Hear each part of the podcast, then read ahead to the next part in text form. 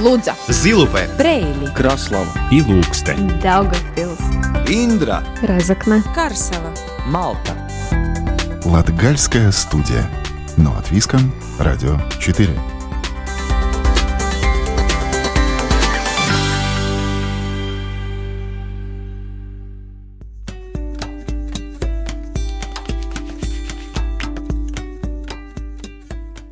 Приветствую вас, дорогие радиослушатели. В эфире Латвийского радио 4 Латгальская студия. У микрофона Сергей Кузнецов. Как вы уже знаете, каждый месяц мы посвящаем одной теме. А май сразу же начинается с Дня труда. И каждую субботу этого месяца Латгальская студия рассказывает о людях, проработавших в одной профессии не одно десятилетие. А кроме этого, мы разговариваем с молодыми людьми, которые только делают свой профессиональный выбор. В предыдущих выпусках мы познакомились с акушеркой Резакнинской больницы Тамарой Богдановой, которая в следующем году отметит 50 лет работы в родильном отделении. Еще один герой нашей программы – Иван Пимонович Виноградов, он же дядя Ваня, до 83 лет работал водителем автобуса в Даугавпилсе. Программы с этими и другими героями вы сможете найти в архиве передач Латгальской студии на сайте Латвийского радио 4. А сегодня мы узнаем, о ком говорят в Краеведческом музее Даугавпилса «Человек на своем месте», а также о выборе профессии на железной дороге. И, конечно, не забудем про историю и музыку. Латгальская студия. Но от Виском, Радио 4.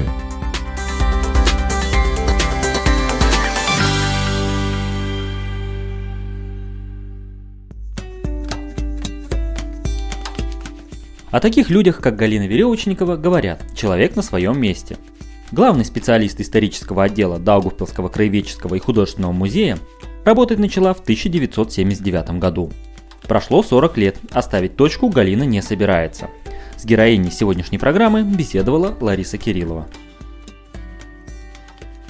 22 мая в мире отмечают День музейного работника. Профессия не столь популярна, скажет большинство. Но в их числе Галины Веревочниковой не будет. Она музейный работник. И на протяжении более 40 лет эта женщина каждый день приходит в Даугупилский краеведческий художественный музей, чтобы совместно с коллегами из исторического отдела исследовать скрытые стороны истории Динабурга, Борисоглебска, Двинска, Даугавпилса. Я убеждена, что ничего в нашей жизни просто так не происходит, и порой незначительные на первый взгляд события закладывают основу будущего каждого из нас. Так произошло и в жизни Галины. Когда в школьной программе появился предмет «История», она с головой окунулась в изучение древнего мира. Но ей этого показалось мало. Девочка записалась в исторический кружок, и все, как говорится, затянула. Ну, это началось, конечно, с моей учительницы истории, Марии Васильевны Гузас. Она была очень э, образованным человеком, очень интересным. И э, так в советское время вот такой журнал, как «Вокруг света», где печатались э, масса интересных э, материалов по истории мира, у нее была возможность, она выписывала этот журнал, и э, часто она приходила с этим журналом, и оттуда нам что-то вот удивительно интересное для нас читала. И, наверное, вот ее подход э, к истории, ее интересные вот эти рассказы, они сложили во мне образ, э, что вот это интересная профессия, и мне это, это совпадает с, с велением моей души. История, археология – одно без другого немыслимо. Конечно, Галина, как и ее коллеги, мечтали принять участие в археологических раскопках в Египте, Греции, и сенсационные находки именитых археологов только подогревали интерес. Помните знаменитую кинокомедию «Джентльмены удачи»? В самом начале фильма археологи находят золотой шлем. К сожалению, таких артефактов на территории Латвии еще не находили. Чаще встречаются черепки, орудия труда, предметы быта. Я уже работала в музее, когда к нам приезжал в музей профессор Мугуревич, который вел эти раскопки, и э, пригласил нас в этом поучаствовать, потому что э, при строительстве Даугавпилской ГЭС эта часть могла оказаться в зоне затопления. И тогда вместе с инспектором по охране памятников, который у нас работала тогда, Маргарита Виксна, э, мы в течение двух месяцев работали на раскопках нашего Динабурского замка. Работая на раскопках Динабурского замка, получилось для нас как бы двойное удовольствие ты вновь окунулся как бы в студенческие годы, оказался в такой в полевой обстановке, в, в экспедиции. Но мы с инспектором зарабатывали экспонаты для новой экспозиции нашего музея. И вот э, те экспонаты, которые сейчас э, рассказывают об истории нашего Динаборского замка, заработаны нашим трудом. Э, когда экспедиция была закончена и все предметы были в Академии наук обработаны, изучены, и э, нам для экспозиции передали часть этих экспонатов. И они сейчас представлены нашим посетителям. А где остальные? Э, остальные хранятся в Академии наук. А самая интересная находка, вот пока ну, велись раскопки на территории Диногорского замка, какой была? Э, ну, из таких... Или значимая, может быть? Ну, знаете, они относительно значимые все. Там было вот много э, наконечников арбалетов, э, они представлены. Мне очень нравится вот эта подкова лошадиная и вот расческа, пожалуй, костяная расчесочка, ну, такая прелестная очень. Это было Знаете, так здорово, когда увидел такую вещь. О, расческа, очень здорово. Но обычно, знаете, опять возвращаясь э, к представлению профессии археолога, мы же все видели фильм «Джентльмены удачи» или э, приключенческие фильмы э, из раскопок с Египта, да. Uh-huh. Ну, это все кино такого, вот, знаете, как типа э, лопаткой копнул, хоп, шлем золотой вытащил, да, как бы там пошел в палатку, учу, там профессор, профессор, вот шлем, да, там, или какую-то булаву, или как вот в Египте, ну, в пирамидах, да, хоп, и новую пирамиду вот так открыл. Ну, у нас, наверное, немножко сложнее. У нас э, не столь, наверное, богатая по количеству предметов находки. Это монеты, это какие-то мелкие такие находки. Но вот э, крупных находок в тот период, когда мы работали на раскопках, к сожалению, мы ничего такого совершенно уникального. Ну, э, часть керамических сосудов было, да, но э, такого, чтобы вот ах.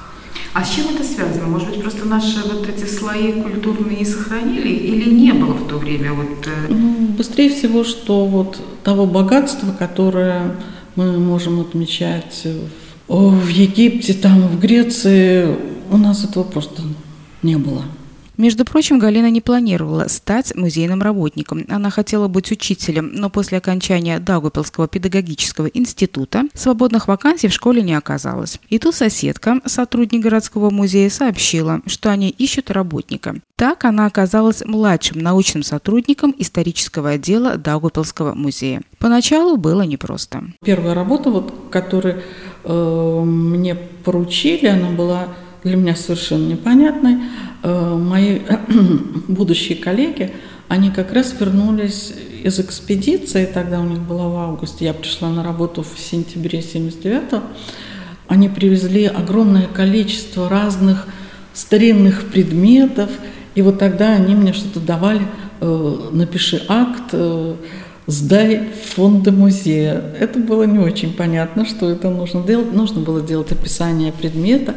Ну, есть стандартные как бы акты, как это нужно сделать. Вот я вначале изучала вот это, а затем писала, пыталась написать это так, чтобы помочь им и побыстрее сдать фонды музея.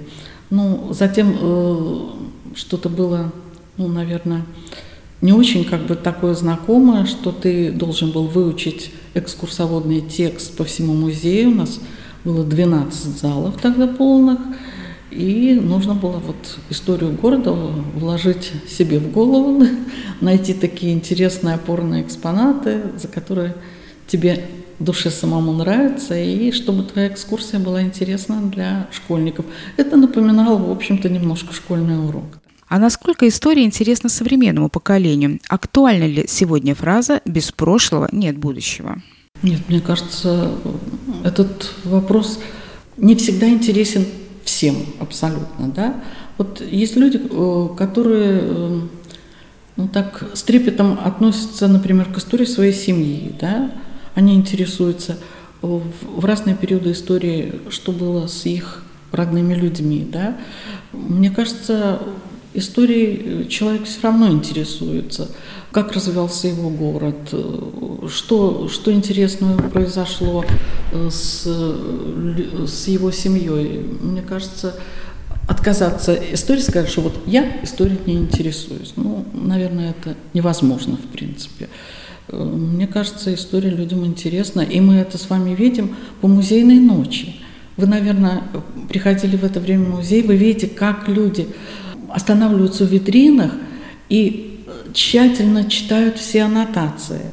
Наши витрины после музейной ночи нам наш, нашим смотрителем приходится долго очищать, потому что люди водят пальчиками, вычитывают все.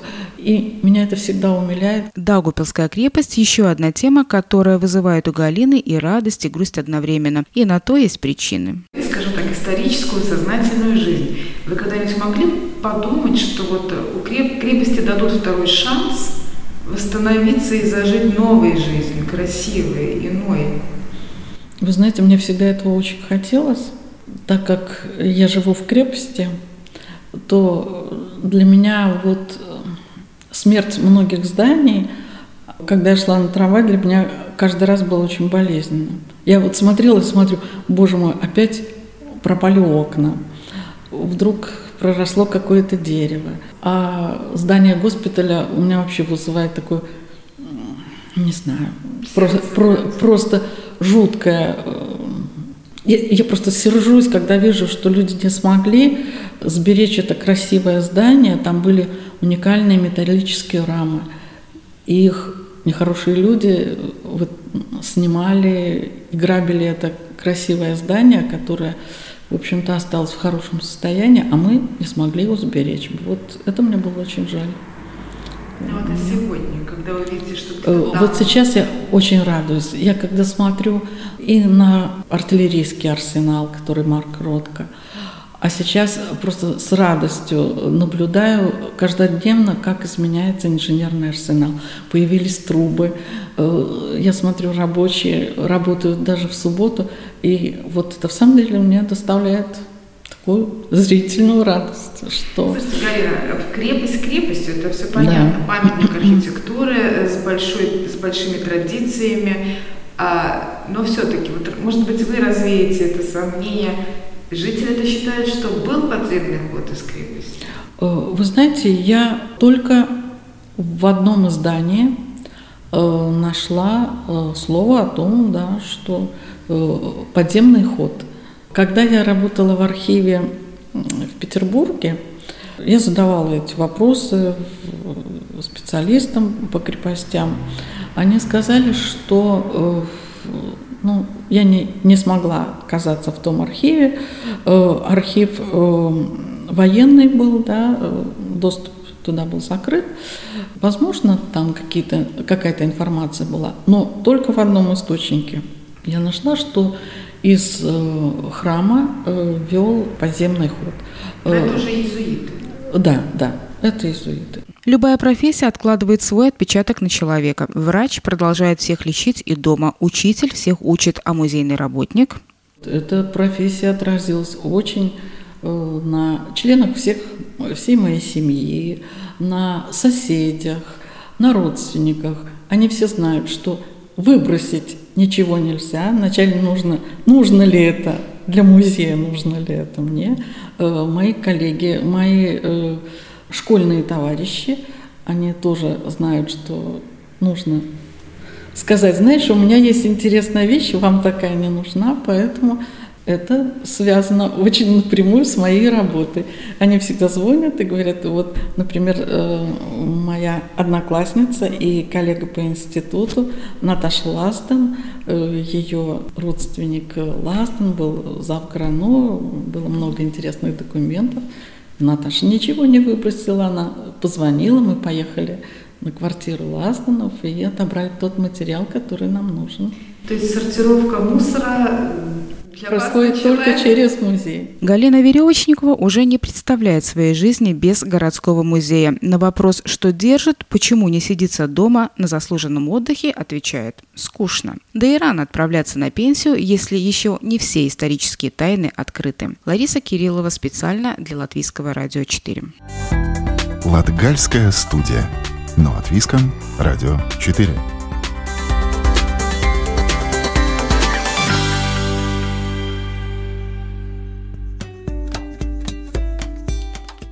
Гость сегодняшнего выпуска программы Михаил Пильчиков учится на четвертом курсе Даугавпилского техникума на специальности управление движением. Техникум в Даугавпилсе многие по-прежнему по привычке называют железнодорожным, ведь здесь получают специальности по многим профессиям, необходимых железной дороге. Сегодня в техникуме учатся около 750 человек, из которых осваивают профессии, связанные с железной дорогой, 124. Михаил пошел в техникум по примеру родителей – которые также работают на железной дороге. И несмотря на проблемы в отрасли, не исключает, что после получения диплома попробует найти работу именно на железной дороге. Итак, сегодня мы находимся в Даугавпилском техникуме, где готовят кадры для железной дороги. И наш гость Михаил Пильщиков, учащийся четвертого курса. Михаил, добрый день. Добрый день, здравствуйте. Михаил, четвертый курс, это уже выпускной, то есть меньше месяца осталось, когда ты получишь диплом. У тебя специальность управления движением. В нескольких словах объясни, чем будешь заниматься на железной дороге. Ну, в общем-то, буду управлять движением, руководить движением на железной дороге, руководить э, поездной работой, маневровой, делать маршруты, давать указания – то есть а, от тебя зависит, куда какие составы отправятся, как вагоны, ну, отсоединять, присоединять. Это имеется в виду? Да, э, да. Но, в общем-то, моя специальность подразумевает несколько направлений, кем можно работать. Ну, уже была какая-то практика, то есть такое же практическое применение своих знаний, чтобы, как, как говорится, уже в поле понять, э, чем предстоит заниматься? Да, э, практическое применение уже было. Вот была летняя практика. Приглашали на станцию. Там на станции, получается, практиковался пару месяцев. Ну и сейчас вот готовлюсь к экзаменам. Тоже идет практика, тоже. В общем-то, практикуемся вместе с дежурными по станции. А не было разочарования, что это немножко не то, что я представлял? Э, нет, на самом деле разочарования не было. Было даже как так, такое удивление, что-то новое, что-то что интересное. Я вот даже удивился, сколько там всего такого интересного, всякие моменты. А после девятого класса, когда ты определялся с профессией, почему выбрал в итоге Даугавпилский техникум, ну, который больше еще по старинке называют как железнодорожный, и почему именно эта профессия?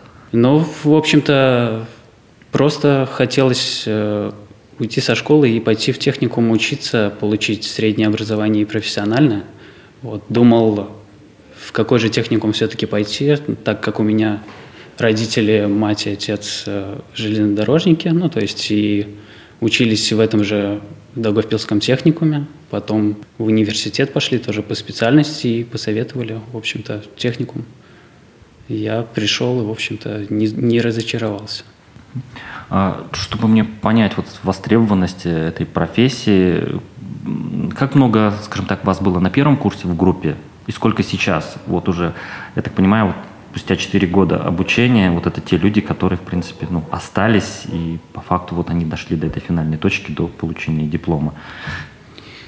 Поначалу на первом курсе была очень большая группа, было около 30 человек в группе.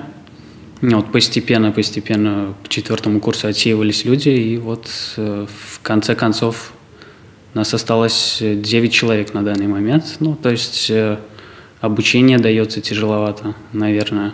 Для себя после выпускного ты получишь диплом, а ты уже как определился? Все же это будет связана работа с железной дорогой, дорогой или как, какие-то другие варианты своего будущего? Э, на самом деле пока что не определился точно со своим будущим, рассматриваю всякие разные варианты, и железную дорогу, также и какие-то другие специальности. Пока что вот в процессе определения. А какие разговоры между однокурсниками? У вас не так много, и, наверное, уже каждый поделился, как он видит себя буквально через месяц, через два. Ну, на самом деле, между однокурсниками э, бывают разговоры на эту тему. Пару человек хочет связать жизнь с железной дорогой, с железной дорогой. Вот. В общем-то, остальные видят себя в другой сфере. А не смущает момент, что железная дорога сейчас переживает не лучшие времена. Вот было объявлено таких массовых сокращениях с начала года. А нету ли такого ну, подозрения, что это уже не та стабильная работа, о которой, ну, наверное, рас рассказывали родители? Естественно, смущает, конечно, немного, что железная дорога сейчас переживает не самые лучшие времена. Но, тем не менее, это как, как вариант все же найти там работу ты не исключаешь? Да, не исключаю, что можно найти там работу. Все возможно. Я думаю, если очень захотеть, можно найти место и на железной дороге. Если хотеть, то, думаю, получится. А, ну, сейчас в процессе практики что говорят? Есть ли возможность э, сразу после, ну, уже с дипломом, а после окончания техникума ну, устроиться на работу именно действительно по специальности? Или это не так просто? Сейчас после практики не так просто будет устроиться, да. Это приходится только ждать и думать, что делать вот после техникума. А если говорить о самом сейчас процессе обучения, э, сложилась вот эта ситуация, карантин, чрезвычайная ситуация, учебные заведения, школы, техникумы, университеты а, закрылись, обучение проходит онлайн, дистанционно. Как это отразилось на, на твоем обучении? Это в меньшей степени, потому что уже проходила практика, не было таких ну, привычных занятий в классах. Довольно сильно отразилось дистанционное обучение на, ну, на самом процессе обучения. Э, ну и, в общем-то, не так, не так это и плохо, я считаю, э, так как можно больше времени уделять каким-то другим вещам, ну и учиться, в общем-то, свободно на дистанционном обучении, решать тесты, также отправлять их э, своему руководителю. Вот. Одно другому не мешает, я считаю. А, Михаил, ну и, может быть, уже тогда в заключение такой же приятный момент выпускной, опять же, в этой ситуации, Каким, как, как он сейчас представляется, как он обсуждается, каким будет вот завершение этой учебы? Надеюсь, что все-таки карантин прекратится и все-таки удастся собраться где-нибудь, может быть, в каком-нибудь кафе, посидеть в приятной компании с однокурсниками. Будем надеяться. Да, действительно, на этой оптимистичной ноте мы завершим и будем надеяться, что все карантинные меры со временем ослабнут. А еще раз напомню, сегодня у нас в гостях был э, Михаил Пильчиков, э, студент четвертого курса Даугавпилского техникума. Латгальская студия.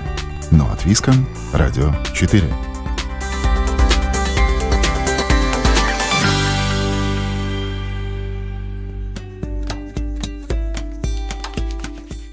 Исторической рубрике расскажем о латгальской парижанке Валентине Зейле. Скульптор с мировым именем Валентина Зейле родилась в Наунинской волости и уже 40 лет живет во Франции. Экспозиция ее работ выставлена в Наунинском краеведческом музее. О работах Валентины Зейлы расскажет Елена Иванцова. В конце мая свой день рождения отметит Науинский краеведческий музей Даугавпилского края. Он был открыт в 1996 году, сначала в поселке Лоцики, а 15 лет назад обосновался в историческом здании бывшей школы в живописном месте рядом с Юзефовским парком, рассказывает директор музея Эвита Кусаня-Колесника. Сегодня в коллекции музея более 21 тысячи экспонатов. Основные экспозиции непосредственно связаны с жителями Долгопилского края. Это в первую очередь художественная экспозиция «Латгальская прижанка Валентина Зейлы», а также экспозиции, которые отображают повседневный уклад жизни Латгальского или Староверского подворья, многонациональность и разнообразие культурного наследия Латгалии. Как символ единства можно рассматривать в экспозиции представленное большое узорное покрывало Аустаугл, которое создано всеми жителями Латвии. Экспозиция «Латгальская парижанка» Валентина Зейлы посвящена выдающемуся скульптору с мировым именем. Валентина родилась в Науинской волости в 1937 году. Любовь к искусству она унаследовала от отца Антона, который занимался резьбой по дереву. Живя вблизи живописной долины Даугава, Валентина вдохновлялась красотой родного края. Сначала она поступила в Рижскую школу прикладного искусства на отделение декоративной скульптуры. Затем училась в Латвийской академии художеств. В 1965 году Валентина создала первый цикл медалей «Народные керамисты» и спустя год стала членом Союза художников Латвийской ССР. До отъезда во Францию в начале 80-х Зейла проводила персональные выставки – и участвовала в совместных выставках в разных странах мира, была удостоена высоких наград. Когда-то Валентина Зейла пообещала, где бы она ни жила, ее работы возвратятся на родину. И она свое обещание выполнила. В Наунском краеведческом музее в 2007 году была создана мастерская Валентины Зейлы. Это открытое для посетителей хранилище с более чем 7 тысяч предметов, в основном созданных до отъезда скульптора в Париж. Большую часть экспонатов занимают медали и плакеты советского периода, так как скульптор считалась ведущим мастером по медалям бывшем СССР. В витринах можно увидеть серию медалей, которые посвящены семье, друзьям, поэтам и выдающимся общественным деятелям. Впечатления от путешествия отображены в цикле медалей о Европе, Африке и Азии. В 2017 году при поддержке Государственного фонда культурного капитала был реализован проект «Жизненный карнавал» скульптора Валентина Зейла «Науян Рига, Париж» и создана первая биографическая выставка – о знаменитой хуудожнице на территории музея. В этом же году в Науинском музее прошла юбилейная выставка Валентины, посвященная ее 80-летию. Сотрудничество с Валентиной Зейл продолжается. В 2018 году была организована поездка в Париж для пополнения коллекции. Каждый год Наунский музей предоставляет возможность своим посетителям увидеть новые работы знаменитого скульптора. И этот год не станет исключением. Уже с 22 мая приглашаю посетить музей и желательно по предварительной заявке. На этом Латгальская студия прощается с вами до следующей субботы. Сегодня для вас работали журналисты Елена Иванцова, Лариса Кириллова, продюсер Карина Важная. У микрофона был Сергей Кузнецов. Слушайте нас каждую субботу в 11 часов сразу после новостей. В четверг 20.10 можно услышать повтор, а в любое для вас удобное время на сайте Латвийского радио 4 доступен архив всех выпусков Латгальской студии. До новых встреч! Лудза, Зилупе, Брейли, Краслава и Лукстен, Daugavpils, Индра, Разокна, Карсела, Малта. Латгальская студия. Но от Виском, Радио 4.